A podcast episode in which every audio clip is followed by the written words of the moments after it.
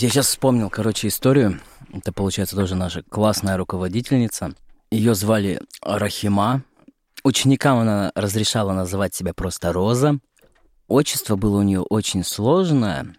Кайрлыновна или как-то так. А, поэтому очень долгое время многие называли ее Роза Корытовна. И из-за чего... После этого она сказала, зовите меня просто Роза. Из-за чего она очень сильно бесилась. И самый бесячий, короче, вот такой вот пиздец, что случился, после чего я тоже начал ее прям очень сильно недолюбливать. А, был какой-то, в общем, а, школьный концерт, и там должны были выступать. А, с каким-то номером, господи, как же этот танец-то назывался? Короче, я не помню, как называется этот танец, но мы типа должны были его танцевать. Собственно, мне этот танец не нравился, поэтому я от него отказался. Она оставила меня после учебы, то есть все ушли домой, мы с ней разговариваем, она мне пытается как-то объяснить, что я должен в этом участвовать. Я ей доказываю, что я никому ничего, блядь, не должен. И если я не хочу в этом участвовать, я в этом участвовать не буду.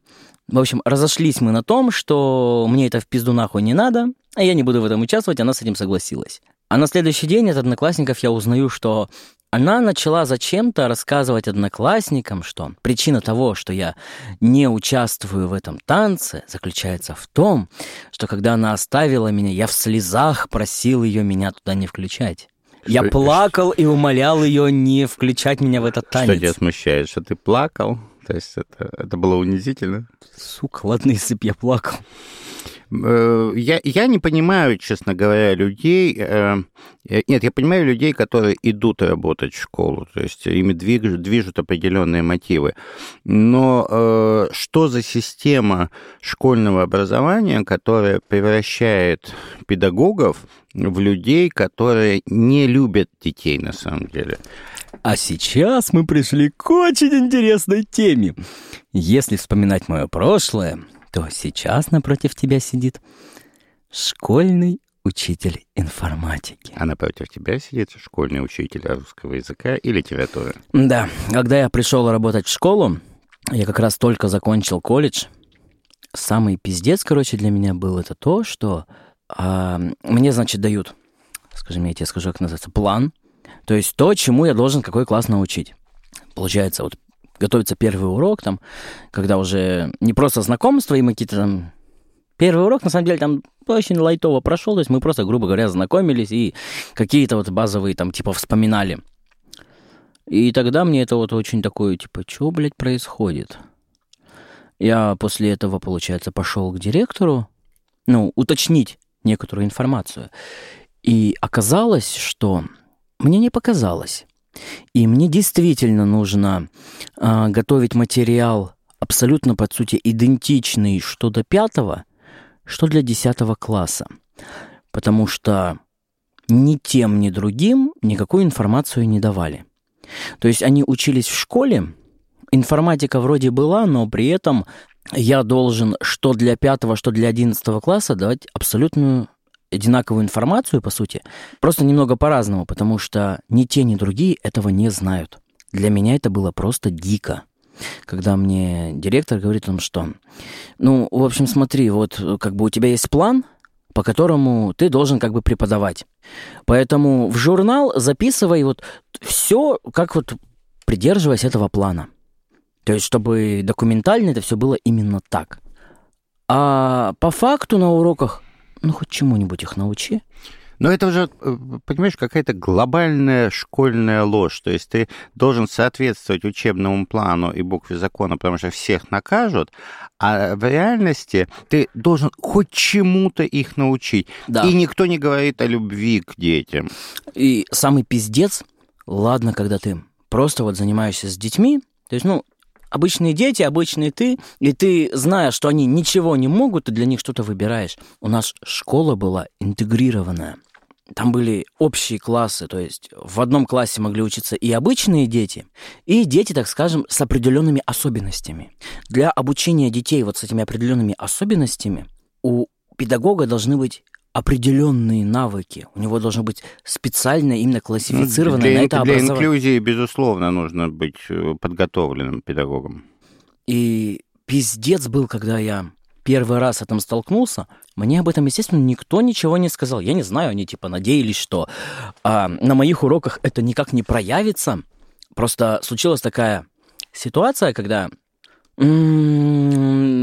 начался обычный урок, то есть я как бы им даю тему, все записывают, и в какой-то момент я замечаю, что один из детей, как бы он изначально подготовился, он самый первый пришел, то есть он достал книжку, достал тетрадку, ручки, то есть все подготовился. Э, я сказал, что открываем тетради, начинаем что-то записывать, он открывает тетрадку, и в какой-то момент я вижу, что он ничего не записывает. Я обращаюсь к нему, спрашиваю, почему он ничего не записывает, он смотрит на меня и начинает плакать. Причем не просто плакать, а прям, ну, блядь, не знаю, рыдать. Прям в голосину. Меня это прям, блядь, ошарашило. Я такой, что, блядь, происходит? Я его попытался как-то успокоить, он еще сильнее начинает плакать. Я такой, ладно, ладно, ладно. Просто переключаюсь на другого ребенка, и он сразу перестает. Я сначала такой, странная хуйня, ладно. Проходит еще, наверное, минут 10-15 урока. Я смотрю, что он опять сидит, то есть он ничего не делает, он все еще ничего и даже не записал. Как только я к нему обратился, он снова начал плакать. В общем, закончился этот урок, я подошел к заучу, вот уже так и так, вот такая ситуация. Вот к такому меня не готовили. Мне говорят о том, что это сложный ребенок, а, его родители в школу отправляют для того, чтобы они могли, как бы, в принципе, работать, то есть что-то делать. На него внимания не обращай. А какой диагноз был у мальчика? Я не знаю. А, мне такие моменты не сообщали, что для меня было дико. А еще для меня было дико, что мне не сообщили то, у кого из детей был ВИЧ. То есть в этой школе было несколько учи- э, учеников, у кого был ВИЧ, но при этом мне, как учителю, этого не сообщили. Тут просто вот может быть ведь такая ситуация, что, допустим, у ребенка пошла с носа кровь. Я, как учитель, должен как минимум предпринять какие-то действия для того, чтобы эту кровь остановить и либо отправить, отвести его к доктору, либо вызвать доктора, если он не может передвигаться. То бишь, если это произойдет с ребенком, у которого есть ВИЧ, и не дай бог у меня там, не знаю, какая-нибудь царапина на руке, и эта кровь попадет на меня, я могу заразиться. Все, что ты сейчас рассказываешь, э, ну, на мой вкус, попахивает ксенофобией. Чем? Э, ты э, отрицательно относишься к другим людям, ну, то есть к людям с расстройством аутического спектра, к даунам, к ВИЧ-инфицированным? Нет. Просто здесь есть вот, вот в плане всего, что ты сказал, я, кроме ВИЧ, я отношусь вот абсолютно обычно. Ну, это такие же люди, просто у них а есть кроме своя... Ви... А кроме ВИЧа что, у, у А ВИЧа плане- а какая-то особенность? А, Лю- подожди, люди- стой, стой, стой, не перебивай. Я договорю. Если брать именно людей, то есть э, в плане ВИЧ, мне гораздо спокойнее, если я знаю, что у человека это диагноз, потому что если вдруг вот случится вот такая ситуация, когда мне, допустим, Ты считаешь, что в обычной жизни э, люди, ходящие по городу и больные ВИЧ, должны делать нашивки на одежде? Нет. Желтые шестиконечные звезды. Нет. Я болен ВИЧ. нет, а здесь немного другое. Ты, ты, ты в городе, ты в городе э, не- неизбежно э, ежедневно сталкиваешься с такими больными людьми, и у каждого из них может пойти кровь. И ты можешь оказать им просто человеческую медицинскую помощь. Здесь есть вот какой фактор. А, на улице, да, я могу встретить такого человека, есть определенная вероятность. А когда ты работаешь учителем, ты сто процентов каждый день контактируешь с этим человеком. И буду оказывать помощь ребенку, и я знаю, что у него, допустим, ВИЧ. Ну, извините, но из, скажем так, собственных соображений безопасности, зная, что я должен сейчас что-то будет, я буду делать более осторожно. Мне кажется, что это двойные стандарты. Э, э, Реально как бы двой- двойные стандарты. Ты хочешь знать личную информацию о человеке, о его заболевании. То есть сегодня ты захотел узнать, есть ли у него ВИЧ, завтра ты захотел узнать, там, э, есть ли у его родителей венерические заболевания, послезавтра ты захотел узнать вообще всю медицинскую историю. То есть, ну, но это, А как это может отразиться на мне? это, это персональная информация. Ты э, хочешь персональной информации о других людях для чего? А, а ты в курсе, что есть определенная ответственность за вот эту, как ты говоришь, персональную информацию, что если человек, который болеет ВИЧ, зная, что у него этот диагноз, заразит кого-то другого, Ты в курсе, что он как бы по закону он будет нести ответственность, там а, большие штрафы и все прочее? Да, это все. Эм, я предлагаю перевернуть ситуацию. Вот давай как бы э, ты, ты находишься в той школе, в которой ты преподавал, а ученики все твои здоровы, у тебя ВИЧ. Так. Ты, э, ты должен, э, заходя в класс, говорить, ребята, я ВИЧ-инфицированный, если у меня пойдет носом кровь, вы там обращайтесь со мной в перчатках. Ну, это нормально. Как минимум а, ввести людей в курс ну, дела. Ну, то есть ты реально понимаешь, что ты э, моментально лиш, лишишься работы. Почему? Потому что э, дети пойдут домой и скажут, дорогие родители, у нас ВИЧ-инфицированный педагог. И завтра, уже завтра, к директору школы пойдет э, делегация необразованных деревенских родителей, которые скажут, если вы не уберете этого извращенца из, из класса, мы будем жаловаться там тебе может угрожать, на самом деле, физическая расправа, потому что если директор станет на твою сторону не удалить, соберутся как бы не мамочки с жалобами, а папочки, которые как бы коллективно уж с тобой справятся, как бы все твои э, бойцовские качества не пригодятся. Ну что ж, это уже абсолютно другая история. Это другая история, но ты от э, детей, которые находятся в школе, требуешь э, того же самого. То есть ты требуешь обнародования их ВИЧ-статуса. Как минимум, я это требую не от детей, а от э, вышестоящего моего, скажем так, школьного руководства. Ты хочешь, чтобы тебе обнародовали ВИЧ-статус детей. А я что не... в этом такого? Есть вещи, которые, э, ну, как бы нельзя обнародовать. В то время, когда ты работал учителем, ты был, извини меня, пацаном вообще, ну, строго-то говоря. Ты колледж окончил, сколько тебе, 20 лет было? 21, между прочим. 21, прости господи. Лучше бы ты в армии служил, называется. Вот ты, сука. В тебя сейчас полетит, что это, финик? Финик. У тебя финик полетит. То есть у тебя мозгов, прости меня, не больше, чем у этих детей. Ты, ты выйдешь за пределы школы и расскажешь, вот у этого и у этого ВИЧ. Ты, ты реально понимаешь, что ты можешь э, как бы этим конкретно детям испортить жизнь? А теперь вот тут ключевой момент. А ты уверен, что, узнав эту информацию, лично я, я не берусь говорить за всех людей – но ты сейчас это так преподнес, ты уверен, что лично я... Я ни в чем не уверен. Эту я информацию буду... Понимаешь, тут прикол в чем? Я владею достаточно обширной информацией о многих из этих детей которая дальше никуда не пошла. Ты как педагог должен обладать максимумом информации об этих детях, да, о том, из каких они семей, каких, э, какие у них способности, кто к чему склонен, кто там, не знаю, хорошо разбирается в информатике, кто плохо, у кого там склонности, его надо готовить к поступлению в, университет, в институт, в университет, да. Это все как бы твои профессиональные компетенции, это твоя, эм, ну, как бы, э, состоятельность когда ты требуешь от людей раскрытия личной информации, которая не имеет отношения к профессиональной сфере, ты переступаешь какую-то этическую черту. Более того, на самом деле, с кровью через царапину ты не заразишься. Учи матбазу. Как раз-таки в матбазе это и было сказано. В каком году? 1980-м? А в каких жидкостях человека содержится наибольшая концентрация данного вируса? Через царапины не передается ВИЧ. Ну, реально, как бы, ну, ну чувак, ну, как, как, ты, ты меня сейчас просто расстраиваешь. У тебя, ты э, транслируешь мракобесные взгляды и при этом претендуешь на то, чтобы нарушить тайну, конфиденциальность детской личности. Что такой, сука, злой? Потому, потому что меня бесит, когда люди, походя, нарушают ключевые права других людей на, э, на свободу, на тайну, на самостоятельность, на эм, не знаю, как бы на э, отсутствие физического насилия, психологического насилия, когда это все легко нарушается, и человек при этом чувствует себя, сука, вправе. Да какое право ты имеешь э, ущемлять права этих детей?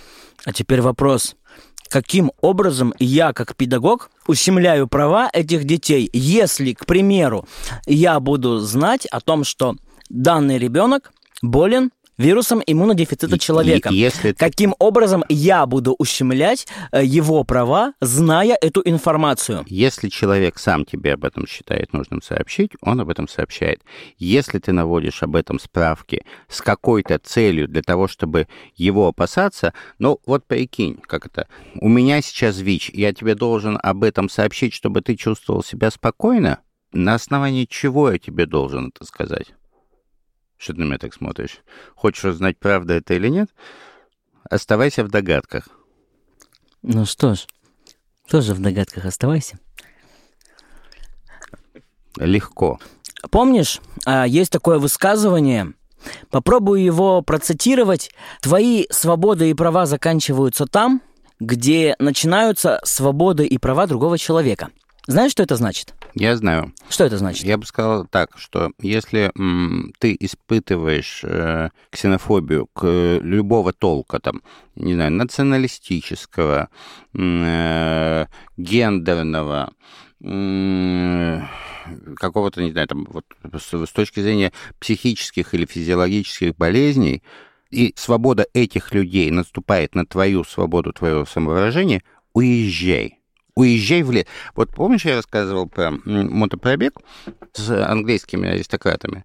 А, Николас Ферфакс научил меня одной прекрасной фразе.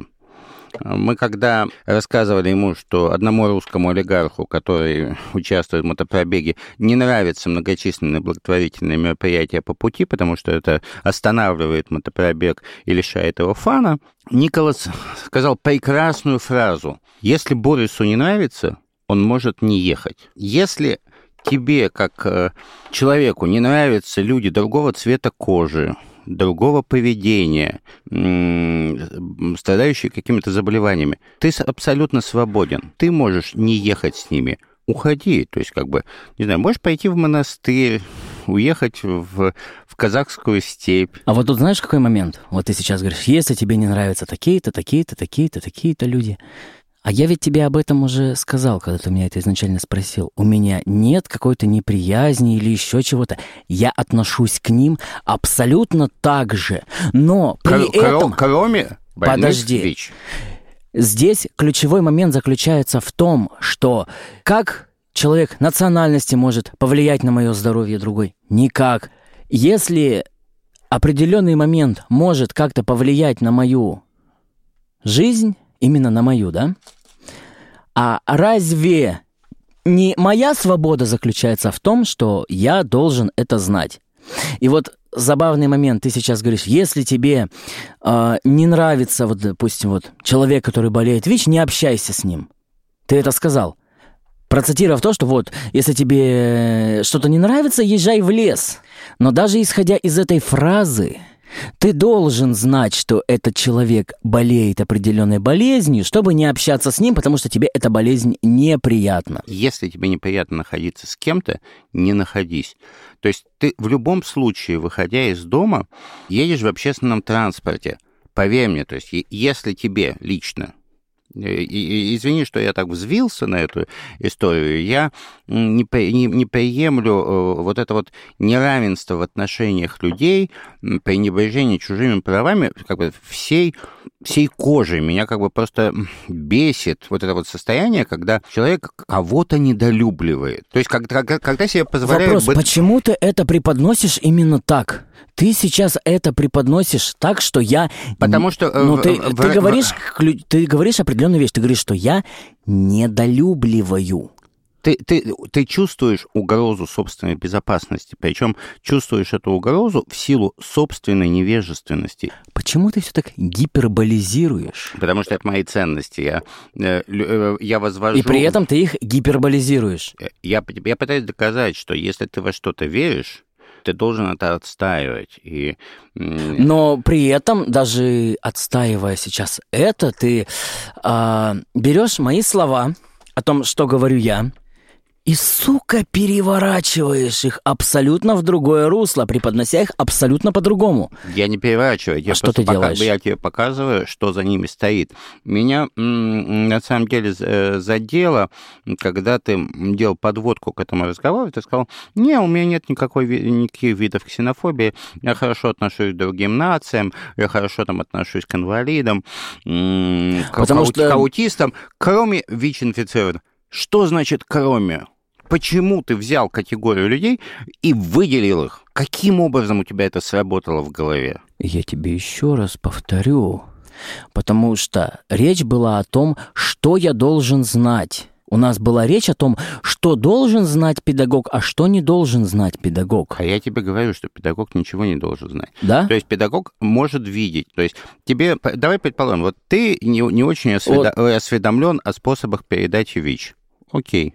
Другой не очень осведомлен о том, как э, национальность людей влияет на других людей. Он должен тогда, что пойти как бы в администрацию и попросить список э, всех учеников с указанием четкой национальности. Этот эстонец, этот зулус, этот э, армянин, этот казах. Кто должен попросить? Педагог. Ну, педагог считает, что э, как, национальность, другие национальности могут повлиять на его там, идентичность. Чисто гипотетически. Педагог может это сделать. Знаешь почему? У каждой национальности есть свои определенные традиции, есть свои определенные устои, а, есть свои то, что можно, то нельзя. Допустим, если э, педагог переживает, что он может, преподнося одну информацию таким образом, как принято ему, оскорбить какого-то другого ученика, потому что он не осведомлен о том, э, какой он нации, что для них приемлемо и что для них, допустим, считается неприемлемым, вопрос, а почему нет? Ну, э, я тебе по секрету скажу, что это э, работает обратным способом. Ты не можешь оскорбить другого человека, если он об этом не заявил да, то есть оскорблять вообще другие нации в принципе ненормально. Ну, ты же понимаешь, что есть определенные моменты, которых человек может не знать об этой нации. Или о том, что человек просто может не знать, что есть вот человек вот в их кругу, который этой нации, и для которого тот или иной момент будет оскорбительным. Вот представь такую ситуацию. Слушай, ты уже, подожди, ты, ты уже не, разгоняешь. Не, подожди, вот представь такую ситуацию. Вот ты сидишь, допустим, в компании с другом, да? Там, не знаю, решили компании выбраться... Сатанистом. Вы... Да, сатанистом. Решили выбраться, значит, с друзьями на шашлыки. Вот вы, значит, сделали шашлыки, все отлично, вы сидите там, едите вкусный шашлык, просто такой прям сочный, значит, запиваете его Если там, не ты знаю, намекаешь, виски. что там нашелся поклонник ислама, и он поехал и жрет свинину, но это, извини меня, его глупость. Он поехал на шашлыки, не уточнил, с русскими парнями и не уточнил, какое мясо жарят. А потом съел Но... свинину и оскорбился. Ну, сука, ты сам идиот. Погоди, погоди. Тут на самом деле я говорил про африканцев и коров. Не африканцы, суть... а индусы. Ну, индусы. Ну, суть ты понял. У индусов, да, как бы корова священное животное. Ну, слушай, индус поехал, индиец, извините, да, поклонник индуизма, поехал на шашлыки с русскими и не уточнил мясо, кого там они будут есть. Ну, слушай, ну идиот, ну прости, господи. Вообще-то, я являюсь одним из авторов одного из топовых подкастов на а, всем российском пространстве и построссийском пространстве и вообще мировой, сука, субкультуры. И все то количество... Я почти легенда. То количество прослушиваний, которое у нас с тобой есть, мы можем поделить на двоих. Мы, мы сука, удались. Вот именно, видишь? Легендарный успех. Уже можно дожить до 27 и умереть спокойно, зная, что ты что-то оставил после себя.